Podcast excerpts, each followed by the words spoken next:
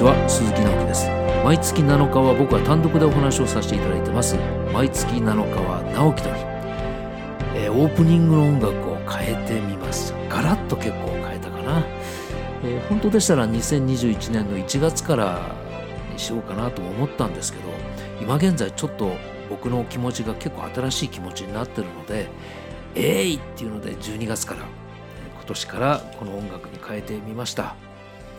まあこの2020年の振り返りは実は吉武大輔さんとやってます。この世界を生きるために。の僕は12月の20日だっけな、えー、の中でたっぷりお話をしてますので、まあ、そちらを聞いていただくとしましてちょっと今月は今思ってること、えー、お話をしたいと思います。で今年はとにかくあのいろんな方に感謝を感謝の気持ちをやっぱり伝えたい。っていう一年でしたね。特に僕は11月に情報断食っていう初めての本を書かせていただきまして、え、それが出版全国発売になって、まあ、あのー、普段ご縁がある人、久しぶりな方も含めて、本当たくさんの方が応援してくださいましてね、え、読んでくださって、もうまずは、この感謝に尽きる一年でした。まあ、あの、たくさんの方から感想をいただいたり、えー、ちょっとなかなかよく意味がわかんないから あの、じっくり読んでますっていうものから、もう共感しまくりでしたっていう方までね、もう本当にたくさんいろんな読者の方がいて、もう当然 OK です。えー、また引き続き、まだまだこれからいろんな方に読まれていくでしょうから、また様々な感想、思いを聞かせていただければと思います。え今日はですね、ちょうどこの本の発売と同時にスタートしました、えー、コミュニティサロン風の街からについて、えー、2020年最後の12月この話をさせていただきたいと思っております。そもそもは今から2年半ほど前ちょうど東京の住まいを茅ヶ崎に移した2018年の夏7月後半か8月からだっけな、えー、Facebook の中に個人のページ個人のアカウントとはまた別に「風の街から」っていうページを作りました。まあ、これはあの茅ヶ崎っていう非常に海の近い場所が今僕の拠点なんですけど、まあ、ここに引っ越してきて、まあ、絶えずやっぱ海の近くですから風が吹くんですよね。で僕は風にものすごく昔からこうインスパイアを受ける人間でして遡れば8年前、まあ、当時いた出版社の仕事とは別に自分のまあユニットというか一般の仕事以外のそういう講演会ですとか映画の上映会とか、まあ、そういったことをやる、まあ、チームといっても私一人しか中心メンバーいなかったんですけど「えー、七つ風」っていう団体を作ったんですね。まあ、団体っていうか、まあ、イベントごとにいろんな人が集まりますので、まあ、団体といえば団体なんですけど七つ風っていう名前の、えー、チームを作りました。まあ、この7つっていうのはまあ自分の直樹の7なんですけどももう風っていうのは実はその時からもう風のようにこう動いてみたい風のように、えー、思いもですね思考も自由に活発にこう広げていくっていう意味で風っていうのを選んだんですけどちょうど星読みをやってらっしゃる方なんかは今年の2020年の12月22日からいよいよこう風の時代になるっていうふうにね、えー、いろんな方が本に書いたり YouTube で発言したりブログに書いたりされてるんですけど、まあ、これはあの少しまあ、今ほどあまり情報詳しくなかったんですけど、まあ、いよいよ風の時代になるっていうのをもう今から8年前に、そういう話をある方から聞いておりまして、まあ、今以上に全然よくわからんと思ったんですけどただ風のようにこうみんなが自由に生きていくっていう予見は自分でしてましたので、えー、この七つ風っていう名前を付けました。でそれで最初が「風の形」っていう小児がんの子供たちのドキュメンタリーを第1回、え東京ウィメンズブラザーホールを借りて上映。2012年の3月3日、えー、ひな祭りの日かな。にあの上映会を開いたのが第1回目だったんですけど。ですからその辺りから結構風っていうキーワードを意識はしていました。それで2018年の7月に住まいを拠点を全て茅ヶ崎に移しましてそこから少し経ってから「うん、風の街から」っていうフェイスブックページを作りました。これはまああの風の風がいつも吹いてるその茅ヶ崎をまあ風の街っていう自分で名称をつけましてまあその中での暮らして感じてることですとか今考えてることなんかをちょっと個人のタイムラインとは別に立ち上げたですよね「風の街から」今でも「風の街から」っていうページはあるんですけど。そこで2年ちょっと経ちまして今回11月1日から、えー、コミュニティサロン「風の街から」っていうのを、えー、立ち上げました。まあ、これはあのコミュニティサロンですので Facebook とはちょっと離れましてね、えー、個人で、えー、運営してる場所なんですけどこの場所はあの決して鈴木直樹を頂点にしたこうヒエラルキーの場所ではなくて、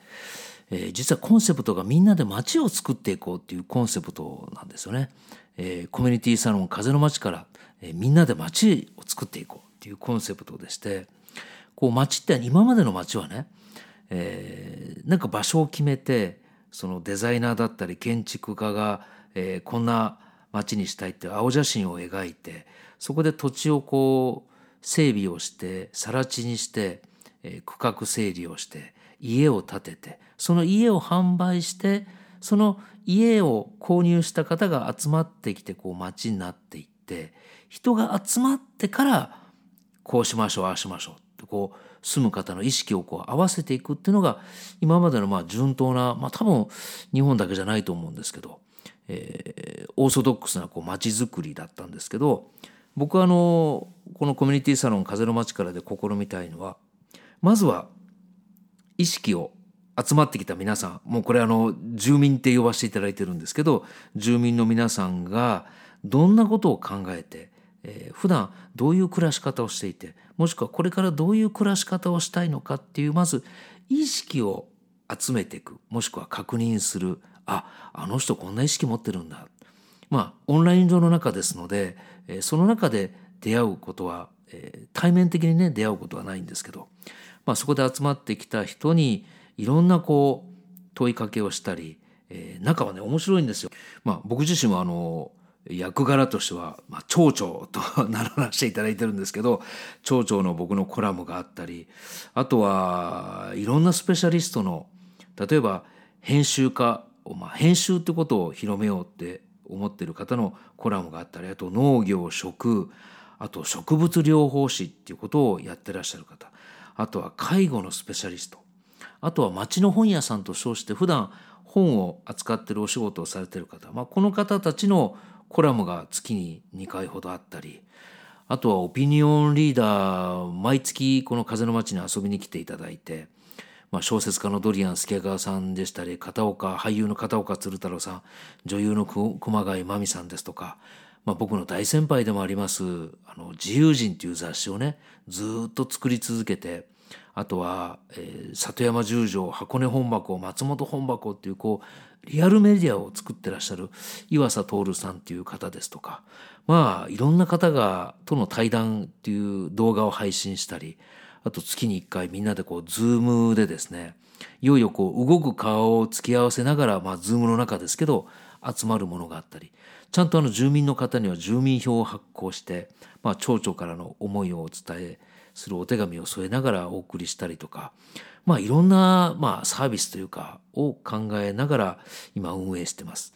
え月に1,000円だけちょっとお預かりしましてただこの1,000円っていうのがあの僕のご飯代になるわけでは決してなくてえー、町にまあプールというか納税していただいてですねそのお金がまあ1年ごとにどういうふうに使われてるかっていうのも皆さんに開示するんですけどまずはその意識をみんなで集めていって、えー、これからの暮らし方あり方、えー、食についてあとは、えー、農業について、まあ、そういった仕事についてとかいろんなことを、えー、いろんなアプローチでみんなと共有し合っていよいよ500人になったら実際のリアルな場所を借りてそこでみんなが集えるようにしたりあと実際は本当に10年15年先を今目標にしてるんですけど本当にリアルな街を作ってまずは意識から、えー、集まっていくですからうん僕を頂点にしたこうヒエラルキーが生じるような場所ではなく本当にまずはオンラインですけどみんなで街を作る気持ちでという場所を、えー、作らさせていただきました。まあここに至るまでっていうのは本当にいろんな長い理由があるんですけどまあ今これからまあ毎回言ってる話なんですが、え、この国がもう本当に様変わりこれからしていって若い方の割合と今度、え、超高齢化高齢者の数の割合がどんどんどんどん高齢者が増えていく国にこれからなっていくんですけどその時にやっぱり暮らし方が今以上にこう変わるというふうに僕自身が予見してましてそれを少しずつ具現化するためのまあプロジェクトでもあるんですよね。まあ、そういったのを11月の1日ちょうど「情報断食」っていう本が発売されたとともにスタートをさせました。えちょうど今12月の7日現在で150人ちょうど住民の方がいらっしゃって、えー、まあ少しずつまだ1ヶ月ぐらいですから、まあ、様子見のとこもあるんですけど、まあ、来年以降はこのコミュニティサロンの中でちょっとこう経済が回っていくような例えばパンを作ってる人、えー、本屋さんは今もういるんですけど洋服を作ってる人誰かに何かを伝えようとしてる人、まあ、いろんなスキルを持った方がいますのでこの風の中で、まあ、自分の講習をやってみたりあとはまあ通販になるんですけどそういった経済を回すようないろんなお店を作ってみたりとか、まあ、そういったことをみんなで話し合いながら、え、今進めてる真っ最中です。これもよくいろんなところでお話をするんですけどこの約20年間ぐらいで僕たちのコミュニケーションの取り方ってものすごく変わってきたんですよね。であのいつも言ってるんですけど思いが行動によって具現化するっていうこのずっと連綿と続く方程式から言うと思ってることが行動によって具現化された世界が今この20年間ぐらいにね、えー、オンラインを通じてまあ、メールだったり SNS だったり、まあ、そういったものを通じてもいろんな人の思い、え考え方を僕たちは知るようになったんですよね。でまだ会ってはいないけれどもオンラインの中で、えー、気持ちですよね思いでこうつながっていっていろんな意見交換したりとか、まあ、そういったコミュニケーションをする方が増えていきました。でこれからの未来って、えー、こういきなりなんか未来がやってくるわけじゃわけじゃなくて当然過去今やってることが先々こう未来につながっていくと思うんですけど昔こんな腕時計の中でね人と話ができればいいなとか、えー、誰かにこう思いを遠くの人に、えー、お手紙以外に伝えられたらいいなとかそういった何十年も前に思ってきたことが今あらゆる手段でこう具現化されてるのを見るとじゃあこれから僕たちがどんな未来を目にするのか体験するのかっていうのも意外と今の中にこうヒントがね昔よりも隠れてると思うんですよ。なのでこのコミュニティサロン風の街からってまあちょっとお遊びみたいな要素も強い、まあ、コミュニティなんですけどそこでもいろんな意識を味わって体験したりしながらどんどんそれを今度現実に持ってこようという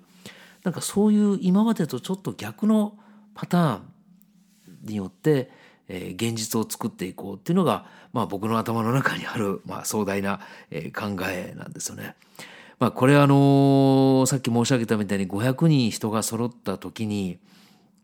今いくつかこう候補地を考えてるんですけど、まあ、めぼしい場所を見つけてまずはそこで、まあ、それがね一つの山かもしれないですよね。山をこうお借りしてそこにトレーラーハウスを作ったり、えー、そういったちょっとみんなが来て集まって場合によってはこう泊まれるようなものをタイニーハウスを作ってみたりっていう試みもいいでしょうし、まあ、すでにあるえー、大きめのちょっと庭なんかもねついてるとなおいいんですけど少しお野菜を作ったりみんなでこう実践できるようなそういうスペースを借りてでそこでまあオンラインとね、えー、オフラインの両方を味わいながら徐々に徐々に、えー、これからこの人が少なくなって、まあ、住まないエリアもたくさん出てくると思うんですね。まあ、そういったところに、えー、一つのリアルな街を作れたら面白いな。でその頃にはですねこれはもう僕自身の予言でもあるんですけどおそらく拠点を一つだけっていう方ももちろんいらっしゃるんですけど複数に自分の拠点を持つとかあと仕事も一種類だけじゃなくていろんな複合的にお仕事をするっていう方も、えー、これから出てくると思いますので、まあ、そういった方たちの一つの街っていう位置づけになるかもしれませんし、まあ、どういうふうにこう具体的になっていくかまだ、えー、実際わからないとこもたくさんあるんですけどもまずはこのコミュニティサロン風の街からに集っていただいてそこでいろんなやり取りを意識の中でしていきたいなと試み始めたところでございます。えー、まだまだね住民たくさん増えてくれて、まあ、本当にいろんな方がここに関わりながらね、何か自分の内面を自分で確認する場所っていうふうに使っていただくこともできると思うんですよ。なので来年もね引き続きこのコミュニティサロン風の街からの住民大募集しておりますのでどうぞ今住民になってる方もそうですけど周りにお声かけていただいてですね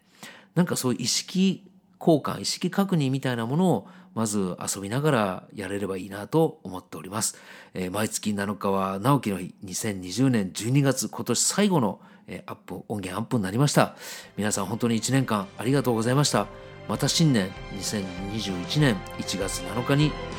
お耳をお借りしたいと思っております。来年もどうぞよろしくお願いいたします。鈴木直樹でした。